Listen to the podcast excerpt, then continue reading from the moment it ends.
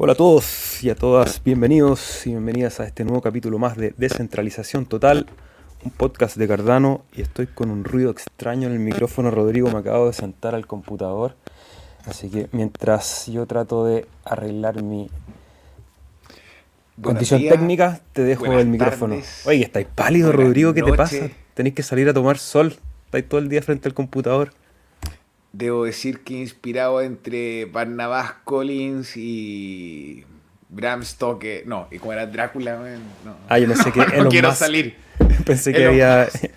Era una cita de Elon Musk, tu color de piel. Me faltan kilos para Elon Musk. Me faltan unos asados. ¿Será asado? Qué extraña esa cosa que tenía en su pecho el hombre.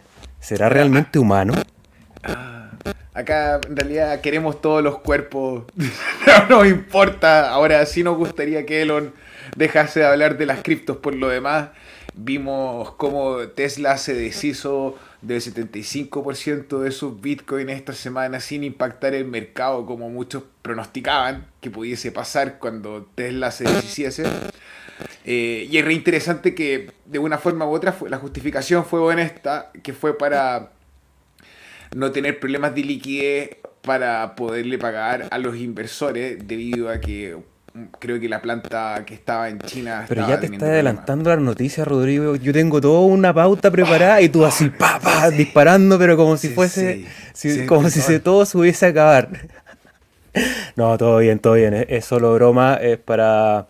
contarles que hoy día tenemos varias noticias. Vamos a hablar un poco qué es lo que está pasando en los mercados, qué está pasando en Latinoamérica y algunas noticias. Vamos a hablar de lo de Tesla también, vamos a hablar de algunos avances en el proyecto de Cardano, por supuesto, qué es lo que está pasando con Basil, vamos a ver gráficos, vamos a ver unas encuestas ahí que les recomiendo llenar, vamos a hacer unos agradecimientos, un montón de información, así que desde ya agradecerle a los que se van conectando, que se queden hasta el final del día de hoy.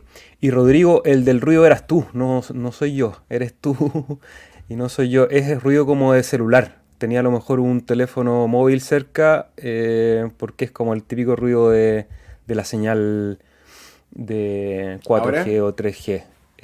Sí, ahí no suena nada, perfecto, ahí está.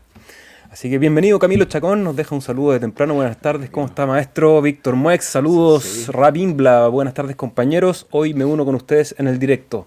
Todos los que están en directo, bienvenidos, si les gusta este material, si creen que es de valor, por favor regálenos un like, un fueguito, un corazón. Si están viendo esto en diferido, la misma cosa, o pueden escucharlo y si después de un rato les parece interesante, nos pueden ahí dejar su regalo. Si quieren estar atentos a estas transmisiones, días martes y viernes, los martes a las 15:30 hora de Chile, los viernes a las 12:30, así que se pueden suscribir, poner la campanita para que les avise cuando estemos transmitiendo en directo. Este programa sale gracias a los esfuerzos del canal Individuo Digital, donde entregamos las mejores herramientas técnicas para que te puedas desenvolver en el mundo de las criptomonedas, y Chile Stake Pool, un pool de Cardano operado aquí por el CTO, mi amigo personal Rodrigo detrás de las teclas. ¿Cómo ha estado el pool, Rodrigo? ¿Cómo te estás preparando para el hard fork? Mira, la verdad ha sido bien interesante ver cómo con cada hard fork hay ciertos desafíos que ocurren con el servidor. Hay que hacer un update, se cambia la versión del nodo, y en esta puntualmente, que es la versión que va a estar con el hard fork, que es la versión 1.35.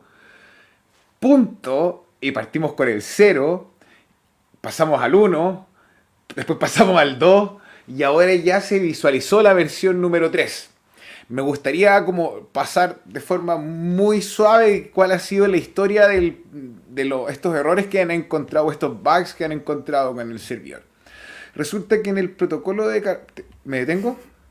Para poder compartir la pantalla y hacer el... Porque tengo ahí una pantalla para compartir esa noticia.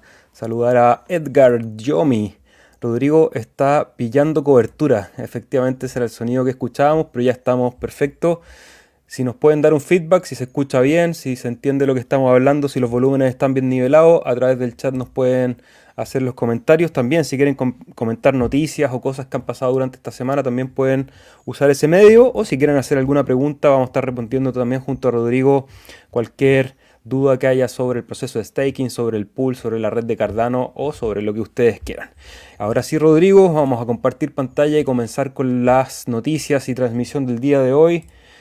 Y para eso tengo que compartir esta primero para recordarles que este material, como ya les decía, es gracias al esfuerzo del Pool Chill, CHIL. Si quieren delegar sus cardanos con nosotros, serán muy bienvenidos siempre. Información del pool en www.chilestakepo.cl o a través de cualquiera de las redes sociales, tanto de Chile Stake Po como de Individuo Digital. Nos escriben, estamos ahí 24/7 prestando soporte, atención, preguntas, respuestas.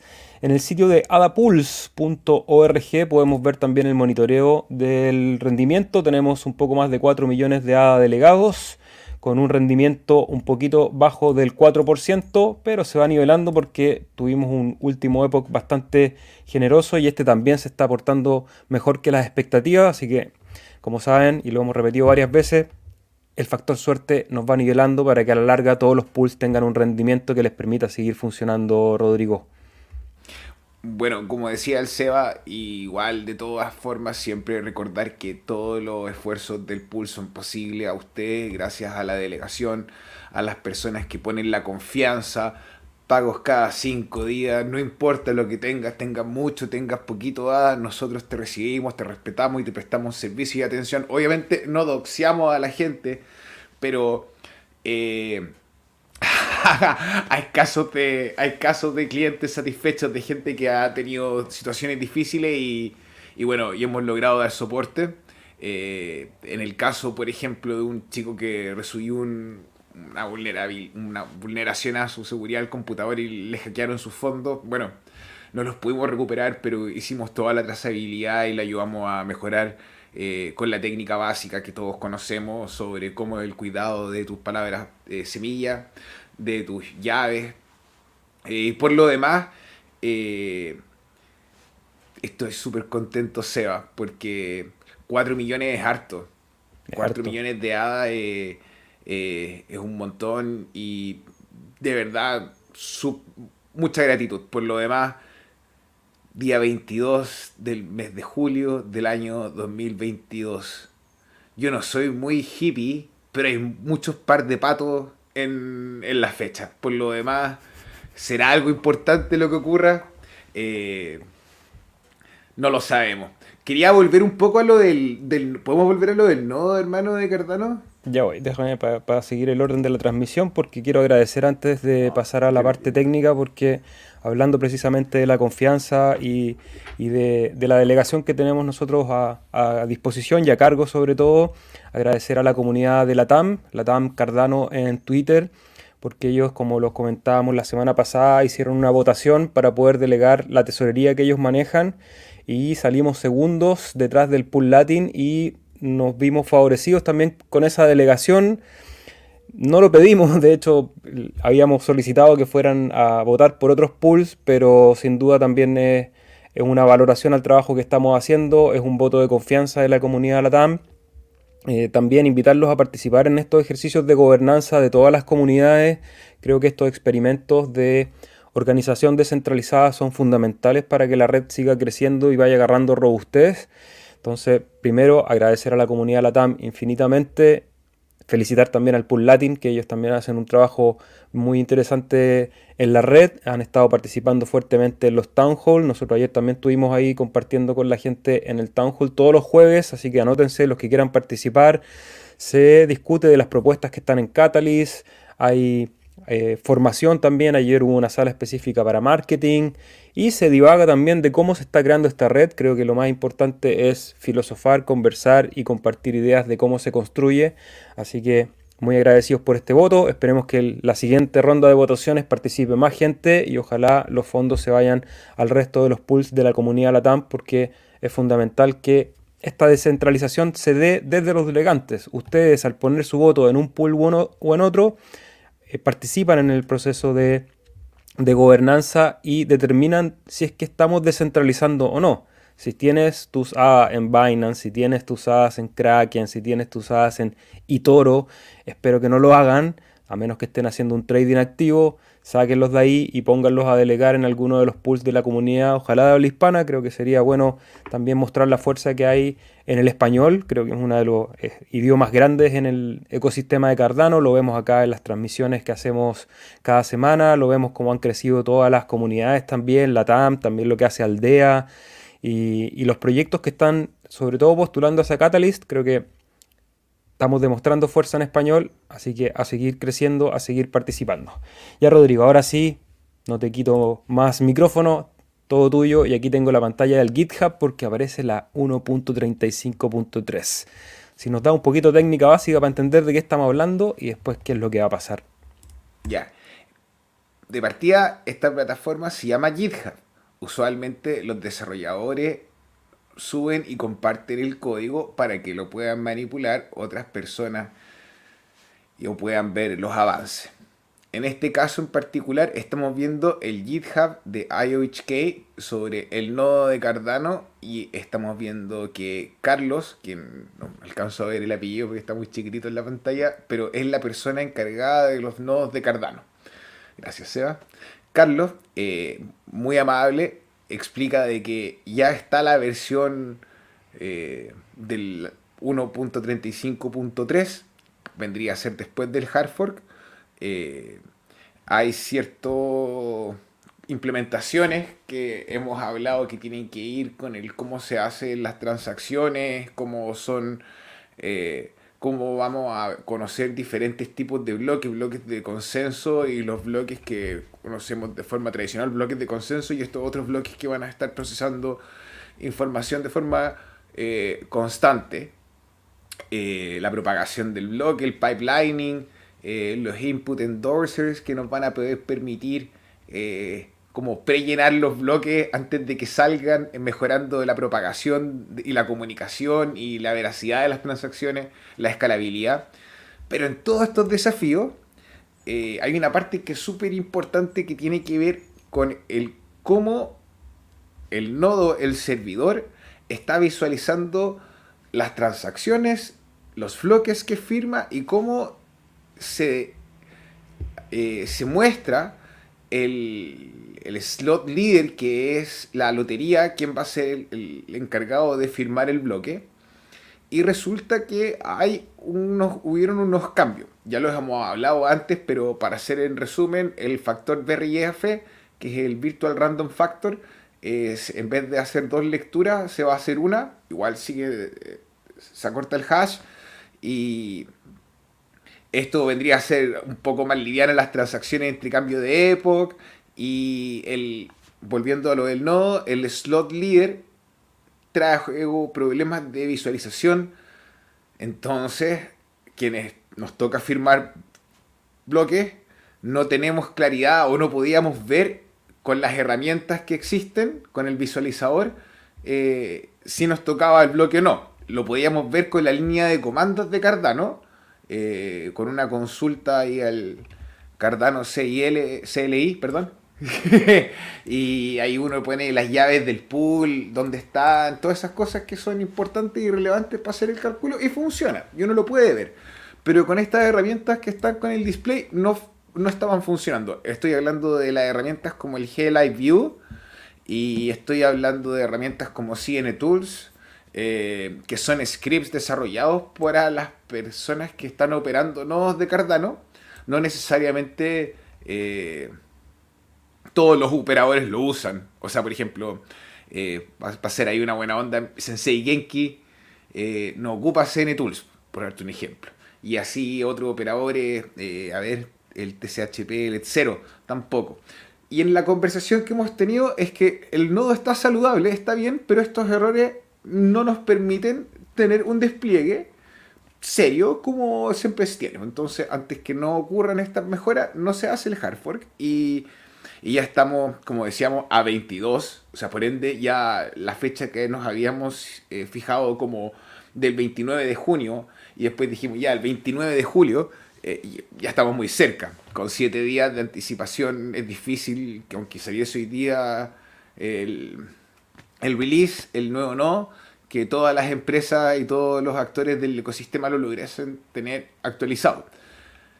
Yo pienso, desde afuera, con cierto nivel de protagonismo, no en el código, sino como la vieja caguinera que escucha a la otra persona. La señora Veneno.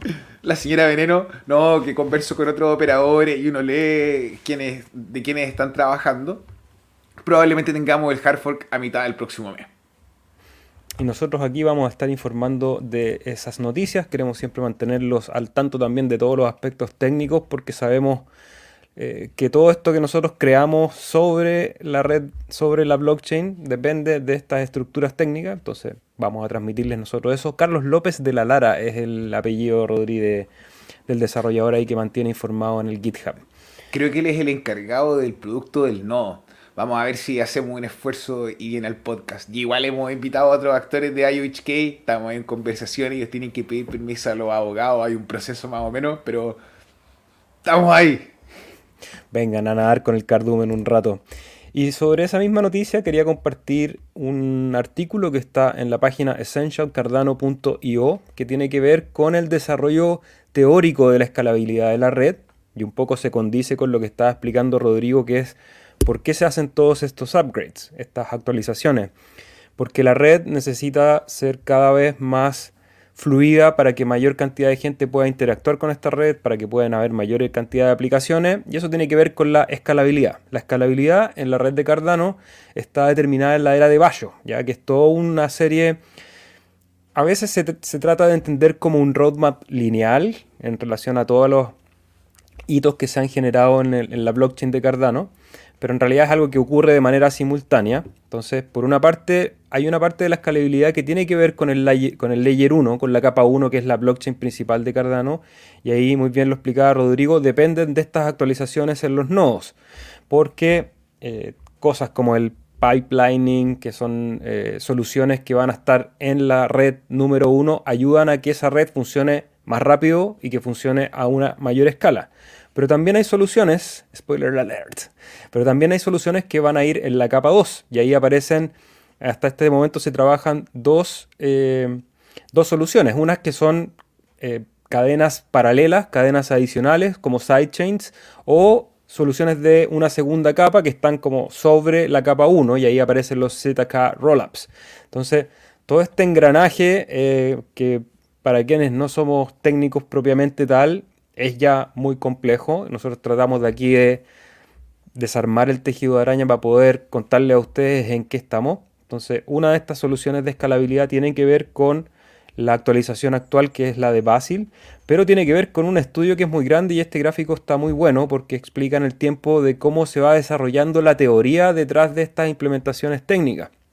Porque primero hay que imaginarse cómo se escala, y después ir a construirlo con las herramientas que nos permite la programación. Entonces quería compartir este gráfico porque aquí habla de que al año 2021 hay más de 130 papers de gente que está elucubrando cómo se diseña esto, y tiene que ver con el diseño de capa 1, como lo explicaba anteriormente, y con lo que pasa en capa 2. Y ahí aparece lo de Hydra, lo de Mithril. Rodrigo, ¿tenéis un spoiler respecto a esto? No, es que me parece súper bueno que esté explicando esto, porque... muchas personas dicen por qué avanza tan lento Cardano, cuáles son los problemas, por qué no hay más monos, como se dice, haciendo código. Pero a final de cuentas hay todo un trabajo de profesionales y revisión de estos protocolos antes que sean hechos y programados, por ende... obviamente no lo hace invencible, probablemente tenga lugares donde existan vulnerabilidades, pero...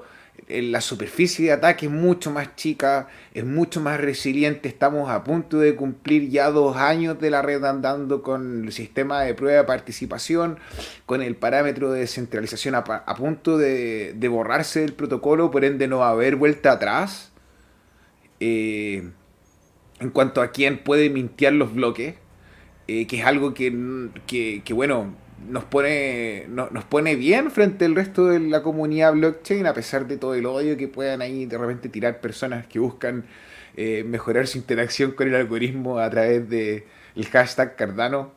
Pero en estricto rigor hay un trabajo serio. De hecho, el profesor Ayo Cayelas, ¿cómo se llama? A ver, se me olvidó. Chaidos Ankiayas. Exacto, que es el profesor de la Universidad de Grecia, que fue uno de los escritores del protocolo de Cardano. Nada, un capo, mi admiración. De hecho, dentro de las noticias hay un spoiler ahí sobre lo que es unas simulaciones nuevas que se están haciendo. ¿Algo, hermano, que quiere revisar de eso puntualmente, de la escalabilidad? No, eso es lo que quería comentar, lo de la escalabilidad en capa 1, que era lo que estábamos conversando anteriormente, el pipeline en el protocolo de Ouroboros y los input endorsers, que es para que se pueda ir actualizando de mejor manera el uso de la eficiencia energética, digamos, para que puedan operar los nodos, porque sabemos que a medida que crece la red también van subiendo los requerimientos de las máquinas. Y con eso quería irme solamente muy rapidito a este video de acá, porque la empresa Blockforge, que es uno de los creadores o productores de ASICs para el minado de Bitcoin, mostraba este video muy orgulloso de este tremendo minero, de esta tremenda máquina que permite generar un hash rate de 10.000 terahashes por segundo, y lo muestran ahí todo orgulloso montando este bloque. Y yo decía, chucha, y nosotros operamos una red que en 2 años no ha tenido ningún problema, que no se ha caído en ningún segundo, que no han habido doble gasto, y eso con un computador que debe ser un milésimo, probablemente menos que el gasto, el consumo de esa tremenda maquinaria. Entonces hay una discusión ahí, tampoco vamos a ser maximalistas de Cardano, en el sentido que yo entiendo el valor de Bitcoin, yo tengo Bitcoin, siempre he hablado de Bitcoin de la mejor manera, pero cuando uno lo tira a la balanza dice, chuta, el Proof of Stake sigue estando a prueba. O sea, vamos a ver qué sucede con el Proof of Stake a medida que vayan creciendo los ataques, si va a ser capaz de resistir esos ataques. Hasta el momento lo ha hecho. Entonces, hasta el momento cumple de la misma manera que cumple Bitcoin. Uno habla, bueno, de descentralización. Hay quienes dicen, no, es que Bitcoin es la única red realmente descentralizada. Y ya hemos conversado en este canal que la descentralización... Dilo de nuevo. Con esa imagen mientras muestran ese ASIC gigante, que obviamente debe tener un precio que no lo hace muy asequible a todos. Dilo de nuevo. ¿Bitcoin es qué red? Hay gente que dice que Bitcoin es la única red descentralizada. Entonces, ya lo hemos discutido acá, que es definir esa descentralización. ¿Cómo se define? Entonces, si yo tengo que tener este equipo, que no sé cuánto costará, porque yo me metí a la página de Blockforge y no estaba dentro de los productos disponibles. Por supuesto que no.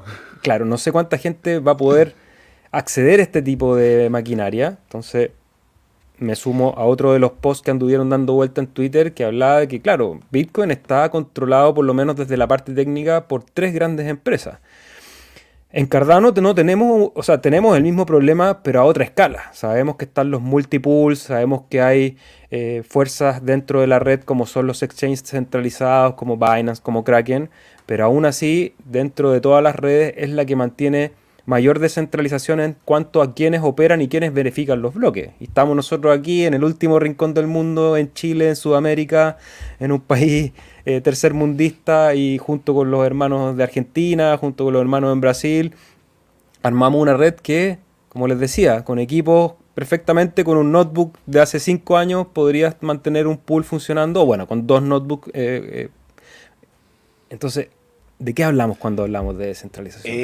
De todas maneras, como ya para no quedar como una persona que se ríe, obviamente estos son maravillas de la tecnología, hay horas de esfuerzo de científicos e ingenieros en la creación de este aparato que contiene chips de silicón y que tiene súper buenos... O sea, si me lo regalan, yo lo acepto. Para propagar la temperatura, cosa que dudo, la verdad, estoy pensando, o sea, eso, hermano, consumir una brutalidad de energía...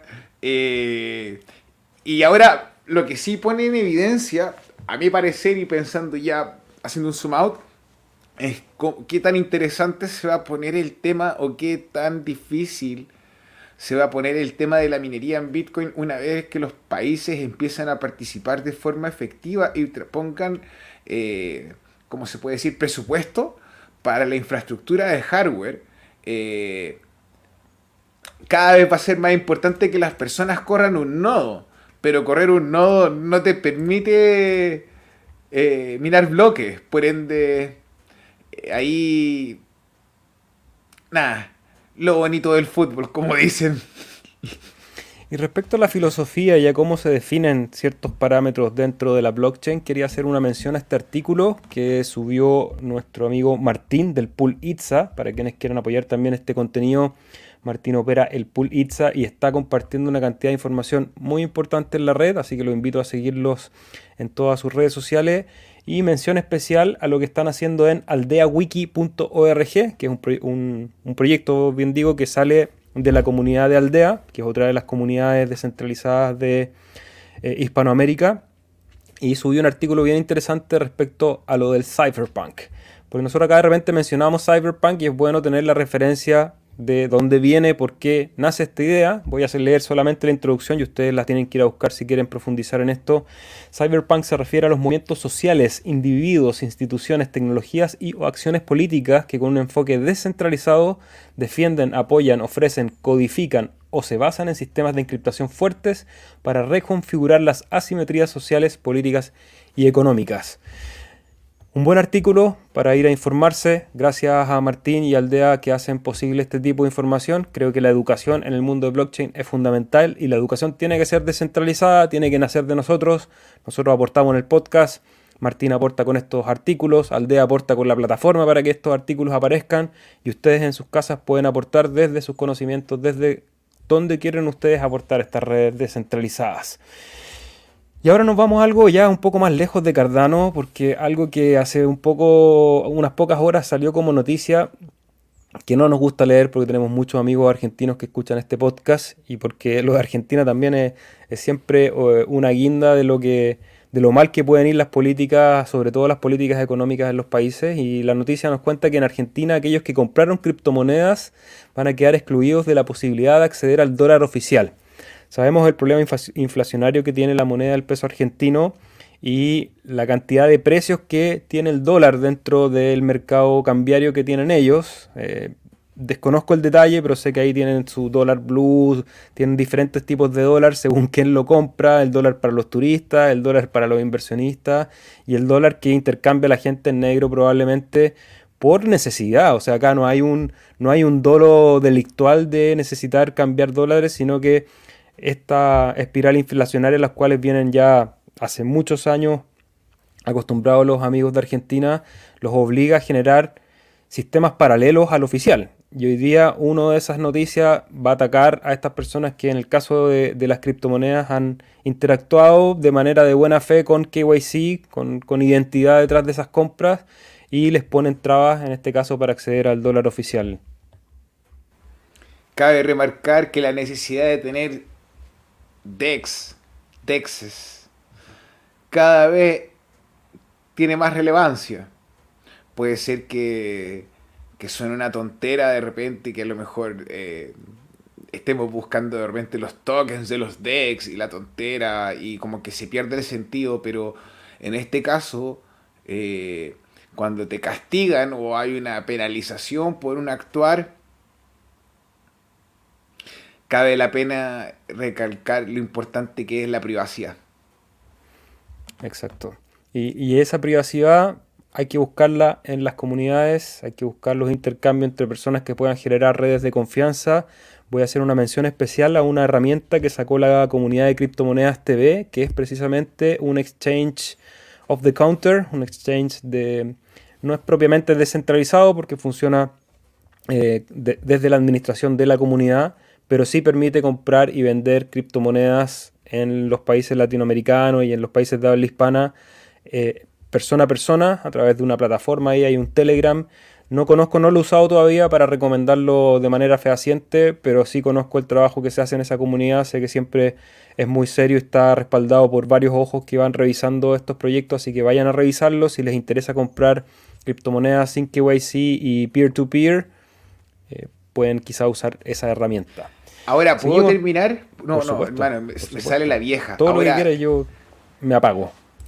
Esto que vemos acá es netamente una señal de que están desesperados, que quieren tu guita.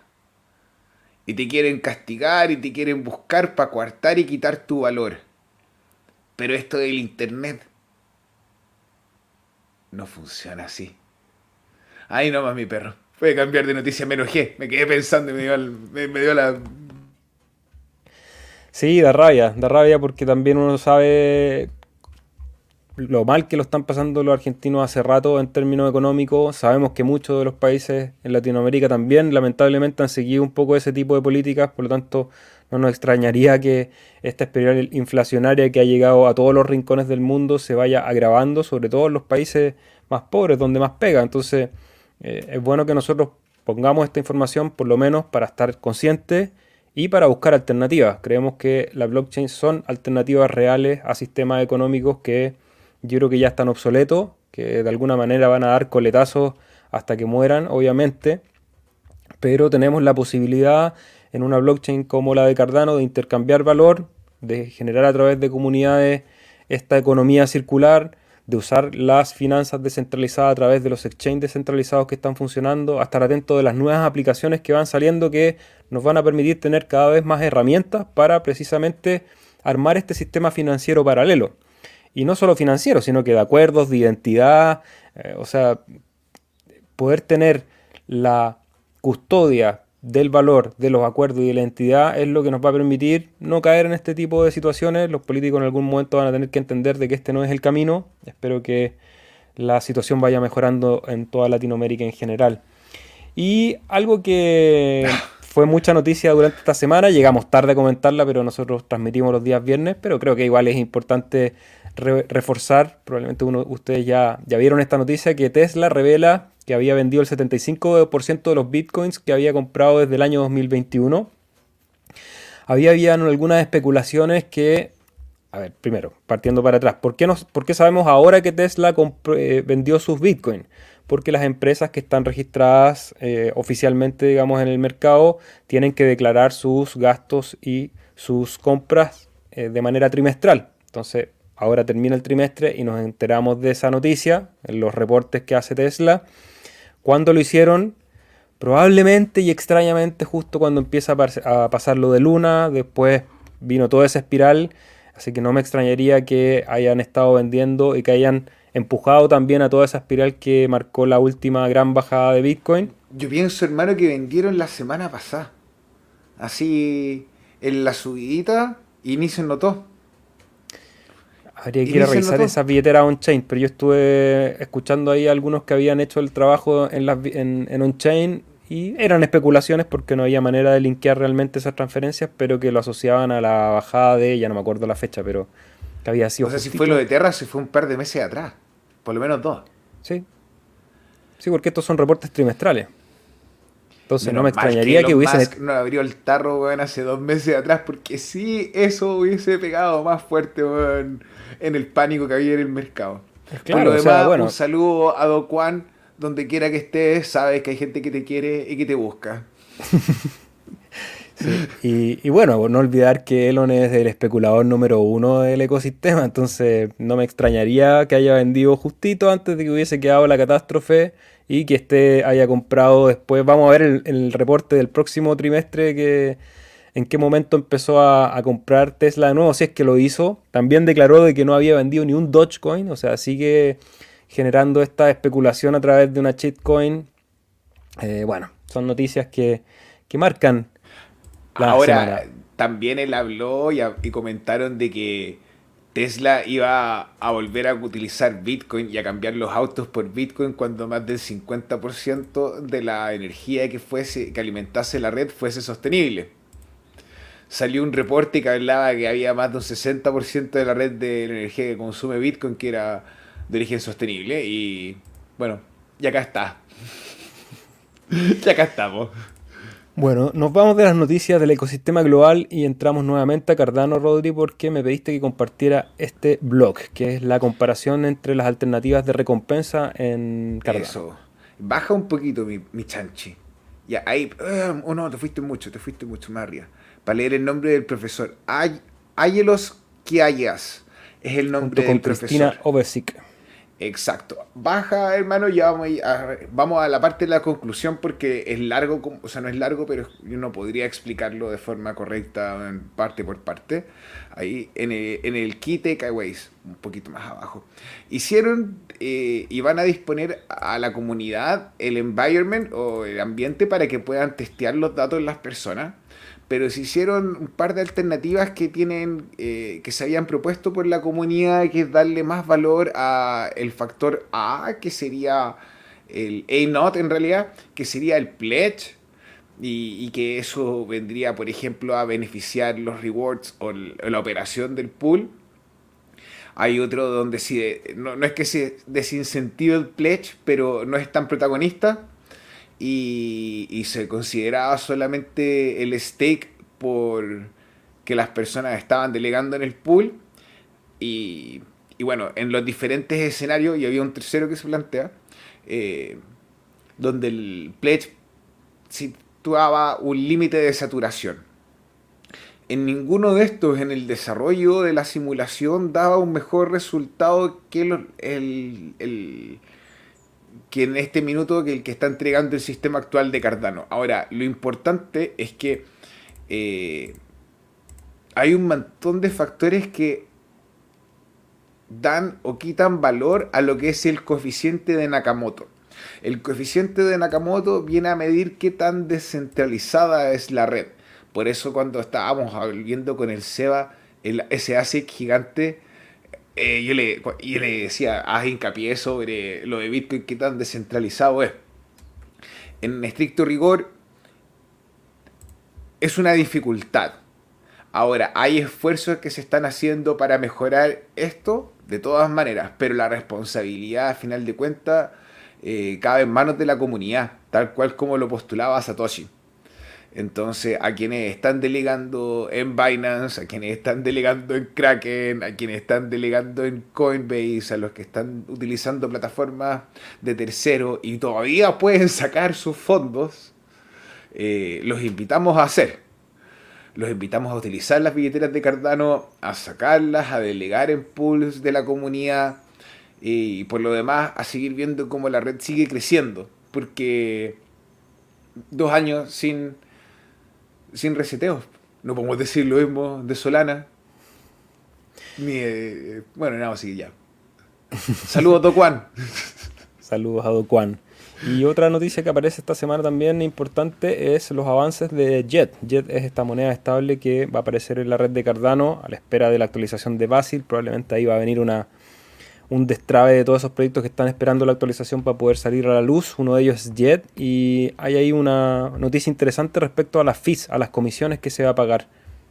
Claro, a ver, nosotros teníamos que el protocolo de Djed estaba compuesto por 2 partes. Djed, la moneda en sí, que correspondía a una paridad de $1, y el colateral, o la forma en que la moneda podía respaldar que su valor fuese siempre el mismo, el del dólar, que se llama Shen.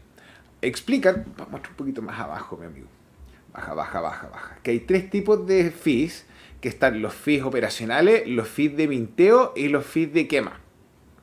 Entonces, los fees de minteo de la moneda Shen van a generar, y van a ser en ADA, todos estos costos. Los de Djed también van a ser en ADA. Todos los que sean lo que son las transacciones que tienen que ver con Djed van a ir a la tesorería de Coti y van a alimentar la tesorería de Coti haciendo de forma constante que el N que soporta el número crezca, y los fees que se capturen con la quema o con el minteo de Djed, no de Shen, de Djed, van a ir a la tesorería de Cardano, o sea, a la tesorería de Shen. Y esta va a ser en hadas. Entonces, de forma exponencial vamos a ir viendo cómo van a poder aumentar la cantidad de tokens en distribución. Ahí están los costos, como les decía, son siempre en hadas. El minteo de Djed vendría a ser un 1.5 de lo que tú vas a mintear. Y la quema es igual. Para mintear Shen es un 0.2. Para quemarlo es un 0.5 y los gastos operacionales son un 0.5. Bueno, ahí están viendo el Shen, el precio mínimo de Shen vendría a ser 0.001 ADA y el precio inicial vendría a ser, el precio inicial sería 1 ADA y el precio mínimo con el que podría partir es el 0.001 ADA. Y el mínimo de la reserva es un 400, el máximo un 800. Y ahí dan tres casos diferentes de cómo podría ir creciendo exponencialmente la tesorería. El tercero es el más optimista. Si lo quieren revisar, ahí pueden, les puede dejar el Seba el link. Pero de todas maneras, este es un trabajo que tiene que estar acompañado con las actualizaciones de Basil. Excelente, seguimos. Hoy día tenemos muchas pestañas para compartir con ustedes. Vamos a ir rapidito para poder compartir también con aquellos que nos han ido dejando comentarios y preguntas en el chat. Agradecerles desde ya si es que les ha parecido interesante lo que estamos compartiendo. Que nos regalen un like, un fueguito, un corazón, depende de donde estén viendo esto. Si están en Odyssey, les mandamos un gran saludo. Ahí siempre está Ulises, Nabucodonosor y los amigos de Odyssey en español. Cultura Blockchain también la semana pasada nos habían dejado una invitación. Si nos están escuchando, mándenos un correo ahí si quieren, podemos conversar sobre Cardano. Y yo quería compartir esta página porque también les voy a dejar el link en los comentarios. Y lo voy a poner en pantalla también para que los que quieran ir a participar, que una recomendación que lo hagan, porque Input Output está haciendo una encuesta para los usuarios de Ledger Nano S. Sabemos que Ledger Nano S es probablemente una de las herramientas más económicas para cuidar tu soberanía. Es una billetera en frío. Creo que tengo una por aquí, a ver. Tengo aquí... El otro día dije, tengo que tener una a la mano porque de repente yo hablo del Ledger Nano S y no tengo ninguno para mostrar. Así que agarré el que tengo de repuesto, de reserva, para poder mostrárselos. Que es un dispositivo, yo creo que la mayoría de ustedes lo conoce, pero si es que no... Esta es una billetera en frío. Básicamente ustedes enchufan esto por un puerto USB, ponen su PIN y aquí están sus llaves, ¿ya? Con esto yo firmo las transacciones. Esto está fuera de línea. Así que recomendación, un Ledger Nano S, bueno, un X, un Trezor. Bueno, ahí no vamos a hacer publicidad. De hecho, saqué el link de referidos que teníamos abajo para no... Porque había algunos lugares que yo quería compartir este link y me decían, no aceptamos referidos. Así que saqué todos los referidos de abajo. La invitación es a participar porque es una encuesta para mejorar la experiencia de los usuarios del Ledger Nano S en Cardano. Entonces, todas esas veces que decimos, oye, pero ¿por qué no está Ledger, no está Cardano en Ledger Live? Bueno, ahora ya está en Ledger Live, pero a lo mejor hay cosas que se pueden mejorar. Para eso hay que participar y decir, yo lo uso, esto es lo que me gusta, esto es lo que no me gusta. Así que todos invitados a participar en esa encuesta. Otra noticia.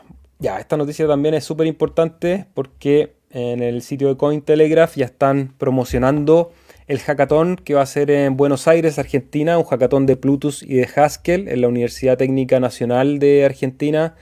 Y salimos nosotros mencionados, Rodrigo, en esta noticia. Me llegó a dar pudor porque dice que van a haber unos youtubers transmitiendo. 3 youtubers reconocidos de la comunidad de Cardano y esos somos nosotros. Así que gracias, mamá, por la mención. No me da porque vamos a estar allá transmitiendo, haciendo el streaming de esta actividad. Vamos a estar grabando, compartiendo con la comunidad latinoamericana. Así que si ustedes son programadores y les interesa participar en este hackathon, hay $10.000 en premios.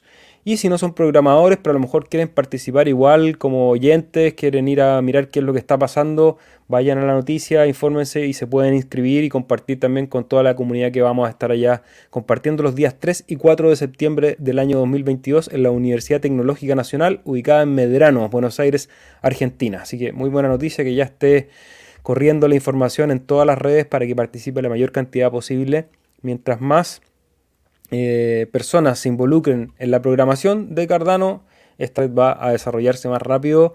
Hacer un paréntesis porque tú recién lo mencionaste, Rodri, cuando hablábamos de la escalabilidad y el cliché de que Cardano es una red lenta, que es algo que incluso nosotros mismos hemos repetido y uno se justifica con los papers académicos, con que todo se hace con mucho cuidado y que al final eso genera una red muy robusta. Pero después yo decía, ¿no será que estamos replicando una idea falaz? Porque si uno dice, bueno, Cardano es lento. Cardano tiene una red Proof of Stake nativa funcionando hace 2 años. Tiene smart contracts funcionando en la red. Hay aplicaciones corriendo dentro de la blockchain DeFi. Entonces yo digo, bueno, ¿cuántas otras blockchains han logrado eso y que tengan la atracción que tiene a cuánto nivel de usabilidad, a nivel de adopción, a nivel de market cap? No sé si hay mucha, entonces digo, rápido o lento comparado con qué. Entonces ahí dejo un poco esa reflexión, Rodrigo. Tú vayas a ir con a Hackathon. Ethereum, por mi perro, comparado con Ethereum, si eso es lo que la gente está preguntando, hermano. Que ahí fue, no sé si decirlo, no la crisis, pero el boom de los contratos inteligentes y los tokens RC20. Ese argumento me faltó, que es una red escrita en Haskell, que es un lenguaje de programación diseñado para soportar infraestructura crítica. O sea, es más fácil desarrollar en Solidity, por eso es más rápido. Pero no hay ninguna red que se pueda programar en Haskell que esté al nivel de desarrollo como está Cardano. No, o sea, y a ver, y ahí este es un podcast de Cardano. Pero como capa 1 es súper importante mantener siempre en claro que debes tener ciertas condiciones. Una capa 1 debe poder ser corrida por cualquier persona. No debe tener una infraestructura que no es la palabra inclusiva, pero que no genere un cuello o una brecha de acceso. Esa es la expresión, que una infraestructura que nos genere una brecha de acceso y que tenga la capacidad de soportar transacciones y sea resiliente. En este caso cumplimos con todas las anteriores, por todo lo demás, y si alguno de ustedes quiere construir en este hackathon de Cardano, es una muy buena oportunidad para compartir. Yo lo voy a decir, Seba, pero el doctor Lars, si alguno de ustedes quiere ir a ver al doctor Lars, esta es la oportunidad. ¿Y si no llega? Bueno, les doy un abrazo. Si no llega el doctor Lars, sé que no es lo mismo, pero hablaré como el doctor Lars y les daré un abrazo. Bienvenidos. Tan desordenado, Rodrigo. Pidieron que no dijéramos nada y tú... No, pero sí lo dijeron. Ah, ya. Sí. No he dicho nada, Rodrigo, perdón, pero igual eres desordenado. Sí. Y eso es lo que nos gusta de ti. Bueno, seguimos... esta noticia también me pediste que compartiera. Global Inflation Tracker, see how your country compares on rising prices. La crisis mundial de inflación es inminente, ya la estamos viviendo en todos los países. El gasto de vida, es indudable. O sea, uno va al supermercado y ya no alcanza para nada. Ayer eché benzina al auto y fue como... ¿De dónde voy a sacar para poder mantener? Que eso es lo complejo, porque más allá de cuál sea tu estándar de vida... Puedes tener una vida muy humilde, muy, muy austera, de muy poco gasto, o puedes tener una vida de alto gasto si tienes 4 esposas, 8 hijos en la universidad. Claramente tu nivel de gasto es muy alto, pero para todas las personas hoy en día ese gasto está subiendo. Y subir los propios ingresos, que creo que es un desafío que hay que asumir inevitablemente. O sea, tenemos que esforzarnos más para poder tener más ingresos si queremos por lo menos mantener nuestro nivel de vida. Es complejo, Rodrigo. Está muteado. Va, qué pavo, perdóname. Claro, pues como todos estuvimos presentes y conversamos durante el bull run y hablábamos de un escenario hiperinflacionario, el aumento de las divisas en orden de subvencionar la carga que va a generar de tener la industria en cada uno de los países. Ese es el esquema que quería. Acércate un poco, haz tu zoom al mapa, hermano. ¿Se puede? Sí, o sea, como lo hiciste con la imagen anterior, acércate con... Eso, ya. Entonces, por ejemplo, si nosotros comparásemos, ¿pueden mostrar España, hermano, por favor? 10.2. 10.2% de inflación en España. ¿Puedes mostrar Argentina, por favor, hermano? 64%. Y de hecho creo que eso era incluso más alto, porque eso está hablando de junio. En julio había subido más. ¿Puedes mostrar, por ejemplo, Chile? 12.5%. Estados Unidos. Y ojo que estos son los valores oficiales, que siempre ya están maquillados para que no parezcan peor de lo que realmente son. Porque, o sea, uno va a comprar y es más del 12.5 lo que ha incrementado el gasto de vida. Eso es real. Por supuesto. ¿Puedes mostrar Estados Unidos, por favor? No dicen eso. 9.1. Y Inglaterra creo que también está en el 9 y algo. 9.4. Ya. Tenemos que en Europa también está el escenario súper complicado, porque hay varios países que están a puertas de caer en default o que no están produciendo lo suficiente como para poder pagar sus deudas. Para decirlo en términos claros, lo están ahí Están los malhechores afuera esperando a que las cosas vayan mal. Y todo esto de la guerra y la disrupción de las cadenas de alimentos y la industria inmobiliaria y todo esto que se generó con el exceso de efectivo que se estimuló durante los 2 años pasados, nos está pegando unos coletazos, un daño colateral súper grande. Entonces, independiente de la visión política que uno pueda tener sobre la administración del lugar donde uno vive, no piensen... mira, ese gráfico es súper interesante, dame un poquito. No piensen que están rodeados de enemigos. Yo creo que lo mejor en este minuto es poder encontrar personas con las que uno puede hacer equipo y de repente comprar al por mayor, de repente encontrar soluciones en la comunidad para poder abaratar los costos. En el gráfico que está mostrando el Seba, tenemos el cómo se va devaluando el dinero, la inflación, versus cómo va disminuyendo la producción. Y eso es un problema súper grande. Súper grande. Y este es en el gráfico de Estados Unidos. Pero, por ejemplo, países donde tenemos la extracción de bienes naturales y no tenemos cadenas de producción, es aún más grande. Aún más grande. Por ende... la invitación de nuevo a organizarse, a distribuir el riesgo y a pensar que en esto estamos juntos, que independiente que hayamos llegado de repente con las criptomonedas y con el rush de quiero hacer plata, estamos en una jornada de aprendizaje. Yo en particular no soy ni un analista financiero, ni tengo mucha relación más de lo que uno se puede formar o preguntar con personas que sí tienen educación al respecto, pero si tengo la oportunidad de dar un mensaje en el podcast, cuídense, de repente alimentos que no sean perecibles, que puedan tener un par de... estoquearse un poquito, no tampoco dejar... hacer staking con los fideos, con las pastas. No coman tantas azúcares refinadas. Los porotos, no sé. Gente, cuídese en su casa, cuide la economía. Si tienen gente que está de repente en la familia que no sé, pues no se pueden mover o que son viejitos y están dependiendo de sus pensiones. La gente que depende de las pensiones la está pasando mal. Mal. Entonces, nada, un llamado a la conciencia, a la educación. No sé si será el mejor minuto para hacer DCA y yo pienso que seguimos teniendo una pata para abajo, pero ya vamos a ver el gráfico. Al final de la transmisión vamos a mirar un ratito el gráfico para ver qué es lo que puede pasar. Pero gracias, Rodrigo, por el mensaje, creo que es clave, lo mencionaste. Y yo lo pensé mucho durante esta mañana que estaba leyendo noticias. Aquí en Chile estamos en un proceso... constituyente en que en un mes, en 2 meses más se va a votar el apruebo o rechazo de la nueva constitución.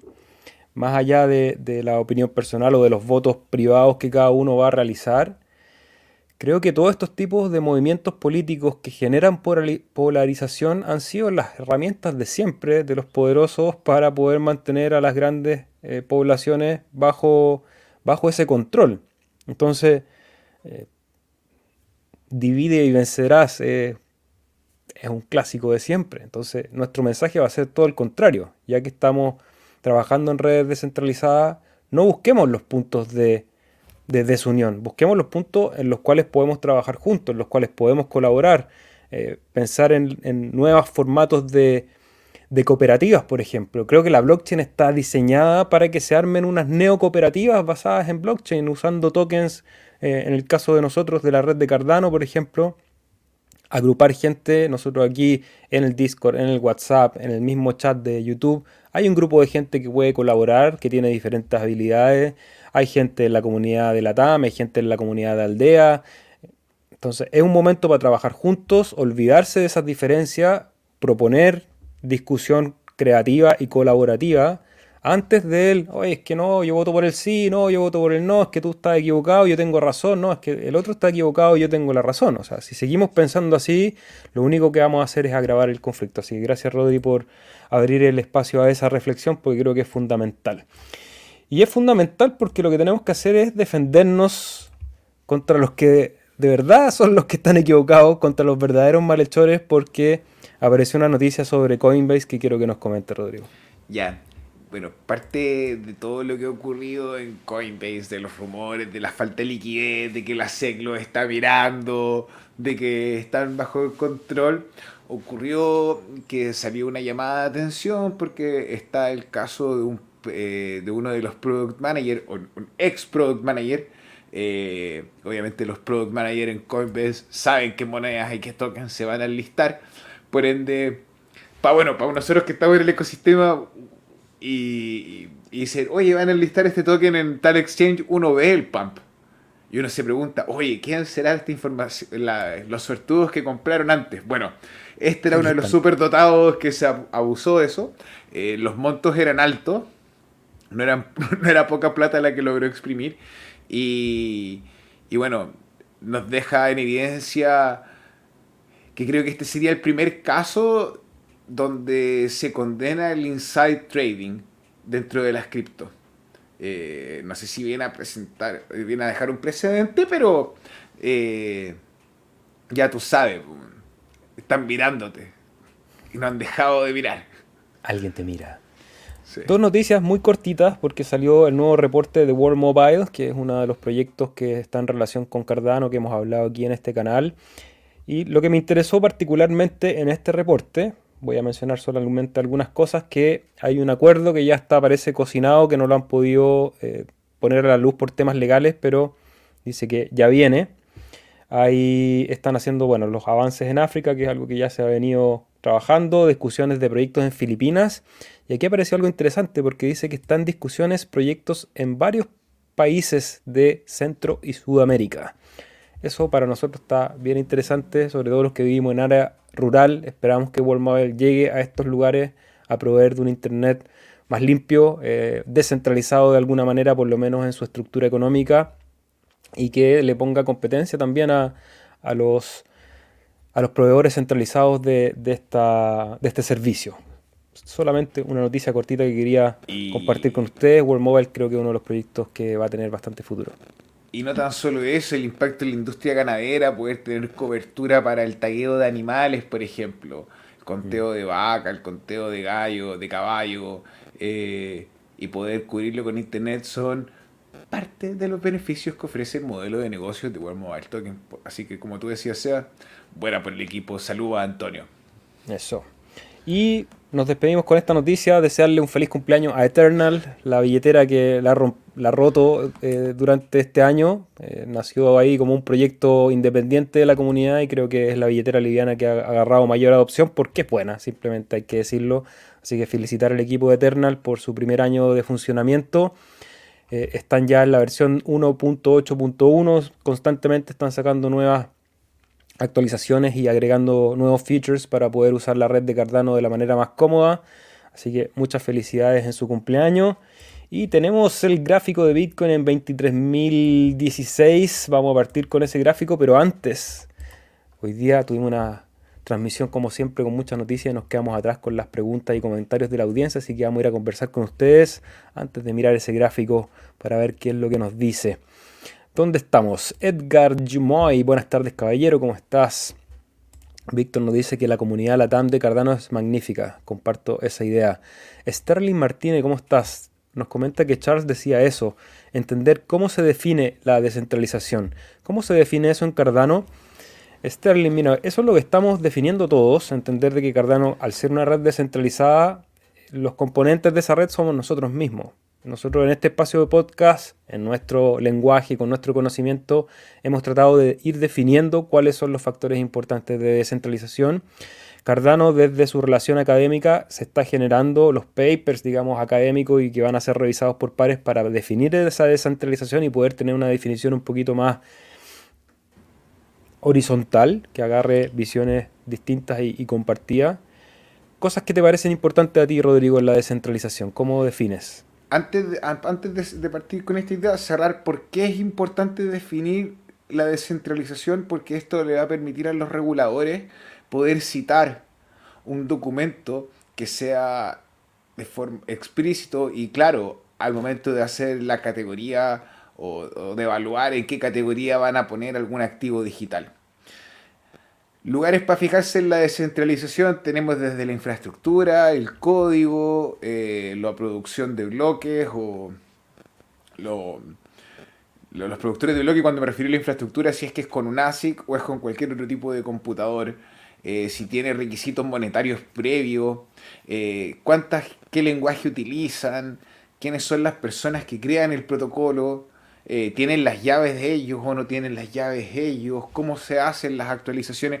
Hay un montón para poder conversar ahí. Aún así, ¿quiénes tienen los tokens? ¿Dónde están ubicadas las billeteras? Claro. La distribución regional, si es que a lo mejor están todos los servidores en un solo lugar, en una sola casa, claro, o en un solo servicio de cloud. Lo discutíamos la semana pasada, que sabemos que muchas de las redes, sobre todo las Proof of Stake, funcionan básicamente en la nube.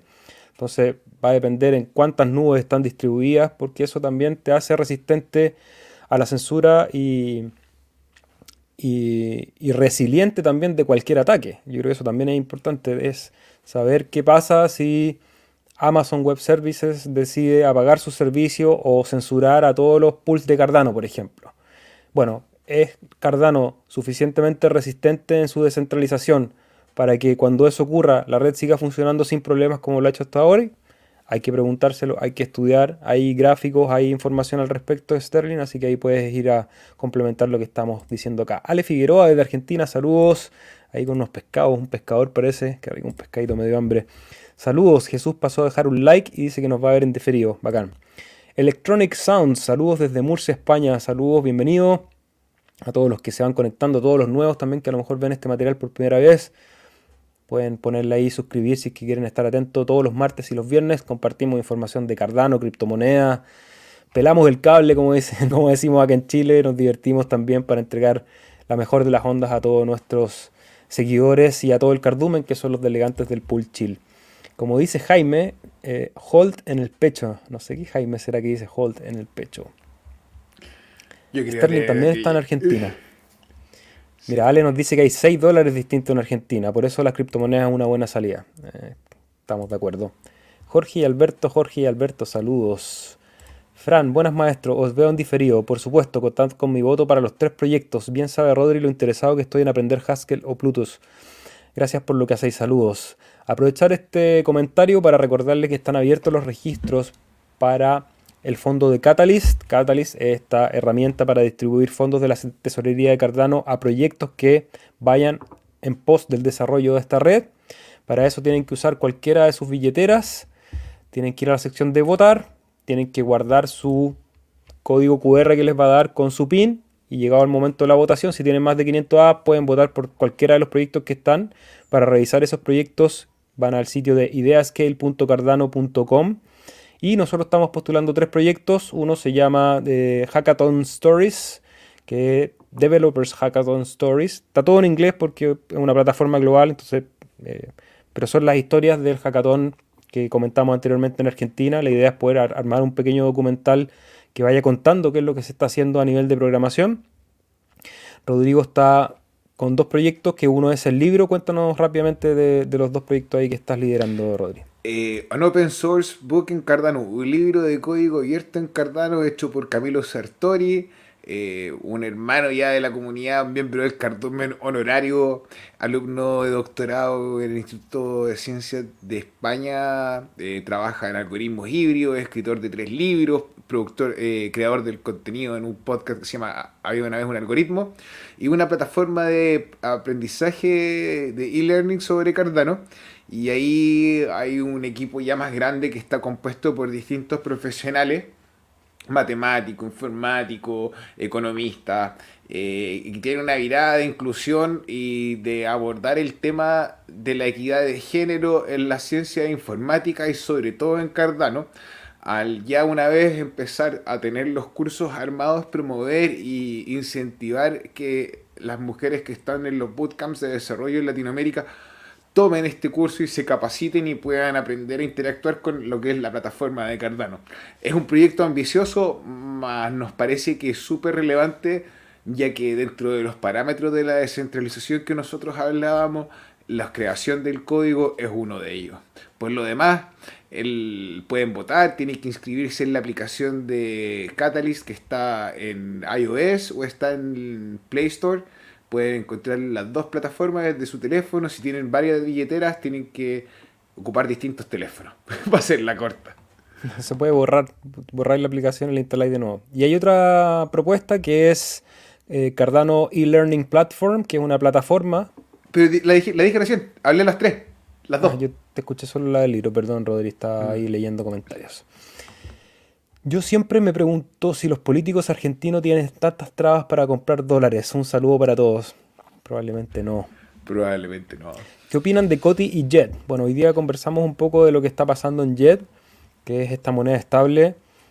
Estamos a la espera, creo que hay mucha expectativa de lo que están haciendo desde Coti, porque sabemos que han trabajado muy cerca y muy de la mano con IOHK, y que Djed, por lo menos desde el diseño que uno puede ver como consumidor, parece ser bien interesante, porque al estar sobrecolateralizado permite ser resistente a ataques como los que sufrió Luna, por ejemplo, y con la llegada de una moneda estable que funcione y que mantenga su peg con el dólar, creo que Cardano también va a dar un salto sustancial en los servicios que pueda ofrecer, porque al momento hay algunas stablecoins que fusionan a través de los puentes, pero todavía no hay ninguna que logre consolidarse como para entregar seguridad para que la gente pueda hacer su stock en una moneda estable dentro de la red de Cardano. Así que estamos todos esperándolo. Creo que el futuro se ve bastante bueno. Ahora, hasta que no salga la herramienta, hagan su propia búsqueda y a estar atentos. Lindo programa, nos dice Ulises. Saludos ahí, Ulises Barreiro. Un gran aporte también a la comunidad de Cardano. Está compartiendo siempre buena información a través del Twitter. Zule Fergon, ¿cómo estás? Dice, esos likes, chavalada. Así que gracias por apoyar. Y gracias, nos había dejado Zule una pregunta. Ella está en Cantabria y dice que llega tarde, pero me han pasado una señal de long ADA de 0.45 a 0.5. ¿Cómo la ven? Vamos a ir a ver el gráfico para ver cómo la vemos. Pero recordar que las señales son peligrosas. Son peligrosas. El horóscopo del día. La señal es como el horóscopo del día. Alguien te va a decir y va a tener todos los argumentos para decirte sí, va a subir de aquí hasta acá. Muchas veces le va a chuntar, muchas veces no le va a apuntar. Por supuesto que hay traders más capacitados en otro, por lo tanto hay señales que a largo plazo van a tener mejor rendimiento.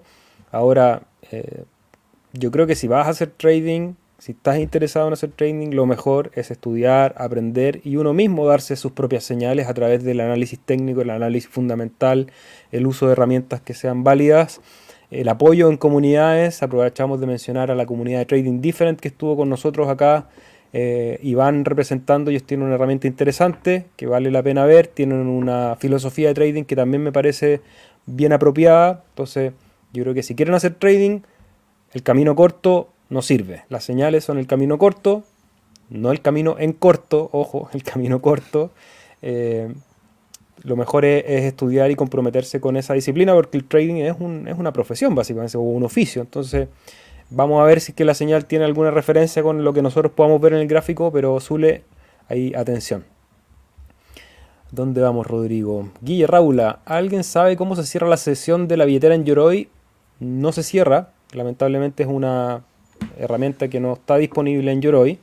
Se entiende que al no tener tú las llaves y como es una red pública, es independiente que alguien pueda ver o no la billetera. Ahora sabemos que en la mayoría de los casos es mejor que nadie vea cuántos fondos hay en una billetera y que pueda hacer asociaciones. Entonces lamentablemente no hay. Lo que puede hacer, que es un poco engorroso, es borrar la billetera cada vez que las uses e ir recuperándola, sobre todo si tienes una billetera en frío, que es la recomendación.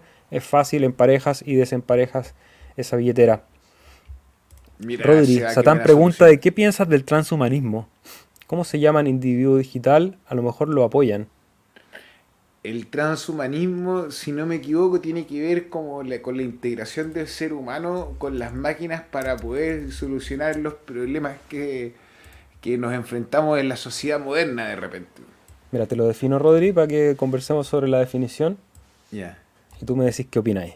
Esto es Wikipedia, disculpen lo precario, pero aprovechando que vamos a conversar. El transhumanismo, abreviado como H+, es un movimiento cultural e intelectual internacional que tiene como objetivo final transformar la condición humana mediante el desarrollo y fabricación de tecnologías ampliamente disponibles que mejoren las capacidades humanas tanto a nivel físico como psicológico o intelectual. Es una etapa muy linda, es una etapa muy linda para estar vivo, man.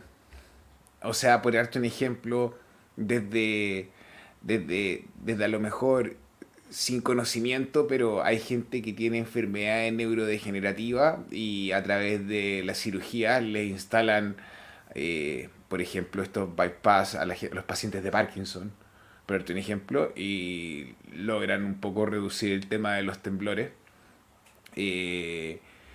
Esta integración de Stephen Hawking que tenía en su silla con el computador y que le permitía a través del ojo poder situar las letras y comunicarse, y así la gente que tiene diabetes ocupa otros medidores de insulina que están automáticos conectados al cuerpo, y cada vez más hay avances que a lo mejor si nosotros hablásemos de la ciencia ficción serían impensados, pero hay cada vez más aplicaciones en la vida moderna para solucionar problemas que de repente alguien tiene de salud con tecnología. Por ende, de repente a lo mejor es el mismo curso natural del ser humano implementar las herramientas que desarrolla, tal cual como tomó el martillo.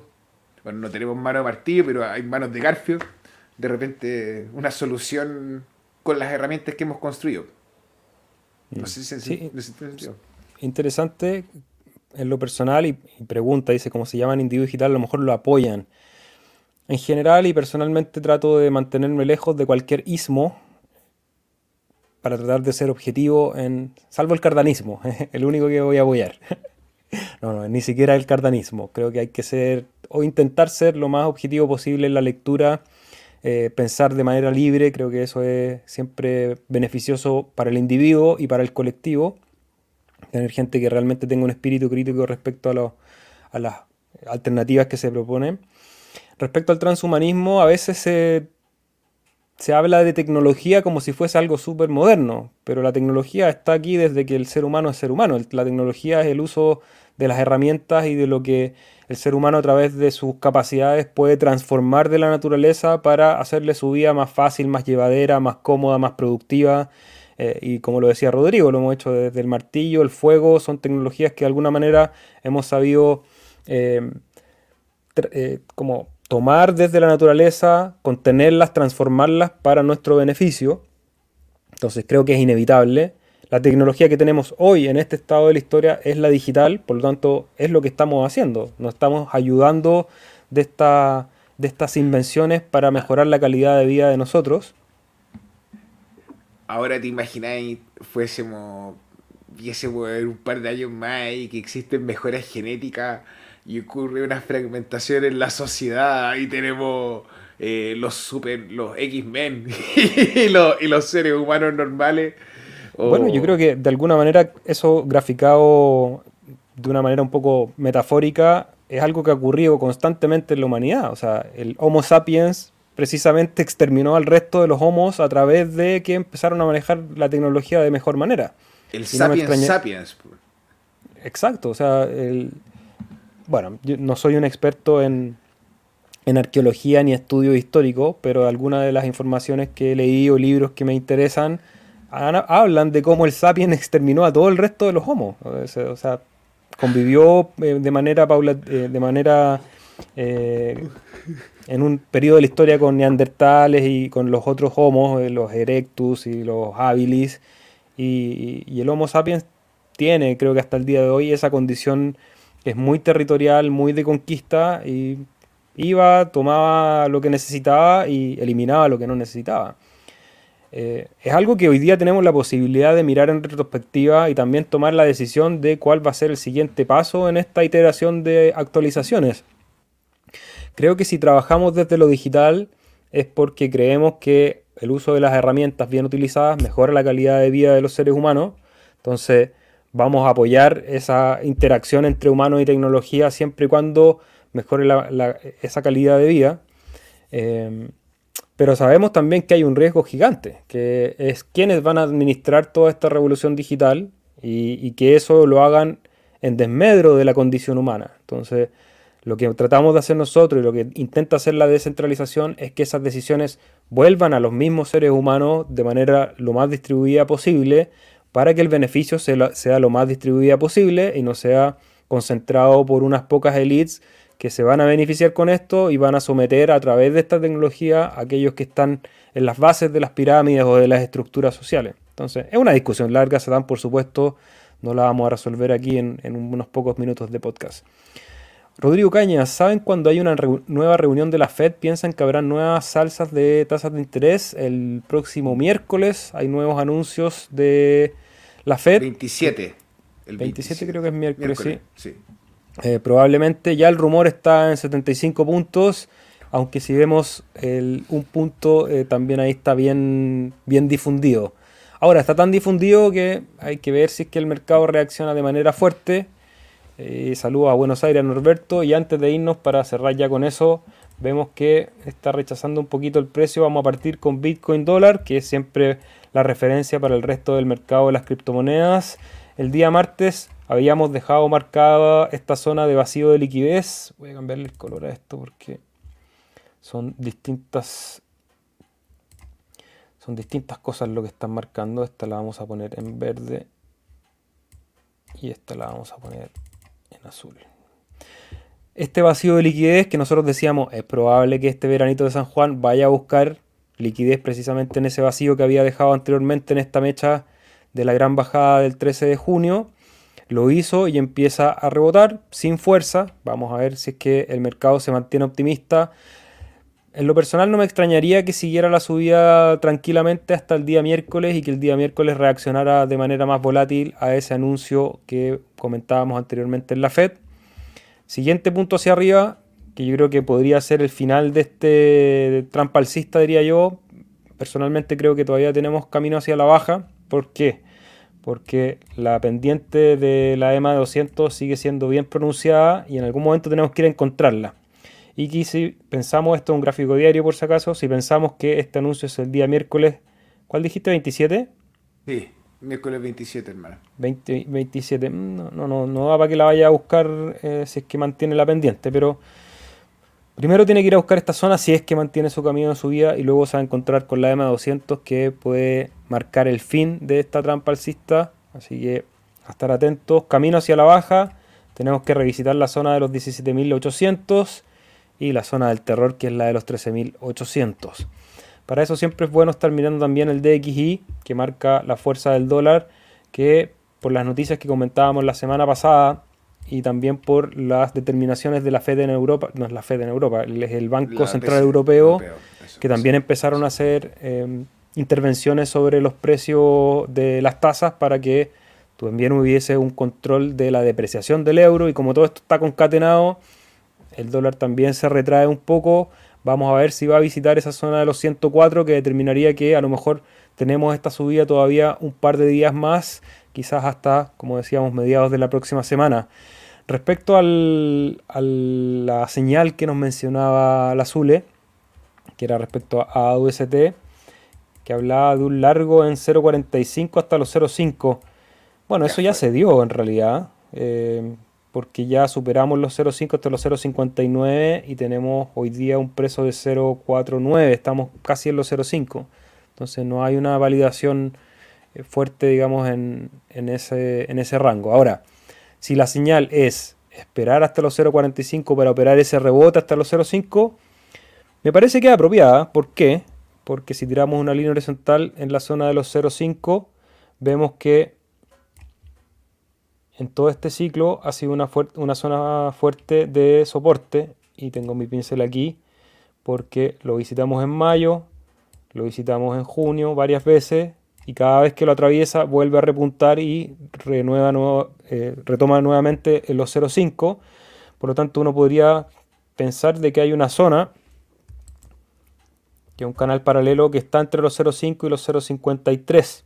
Entonces, como jugada de trading a corto plazo, y si sabes cómo hacerlo, si sabes cómo poner stop loss, si sabes lo que es un rango, puede ser una jugada que, si esto entra, mantiene el rango, pueda mantenerse ahí por lo menos algún par de rebotes oscilando en ese lugar, que es lo que ha venido haciendo. La tendencia es tu amiga, entonces si mantiene esta tendencia de estar en esa zona, puede ser puede ser una jugada inteligente ir a comprar los 0.45 y vender los 0.5, 0.52. Ahora, eso sí o sí, solamente si estás haciendo trading, solamente si sabes poner un stop loss, solo si sabes cómo generar un riesgo-beneficio, porque si no...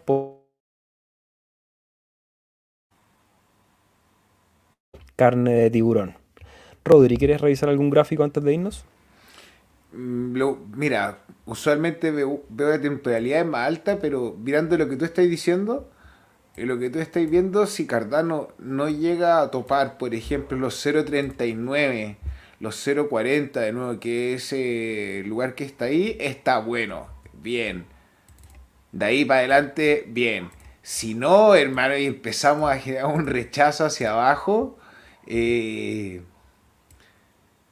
bueno, nos queda por bajar. Ahora en particular, no es tan solo lo de la Fed la próxima semana, porque de ahí se toman unas vacaciones, no sé, son 1 o 2 meses que no van a estar dando reuniones, pero a agosto.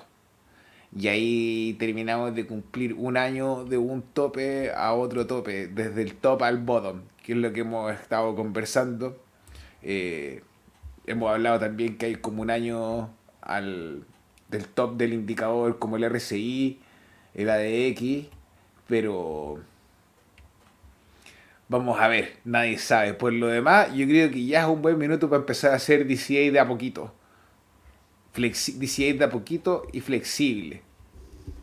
Flexible eso significa que ojalá aprovechar las bajadas. Creo que claro, como queda bajada, o por lo menos esa es la especulación que estamos haciendo acá, y el escenario se ve que yo creo que el fondo no lo hemos encontrado todavía. Esperar esos fondos nuevamente para ir acumulando para el siguiente bull run alcista.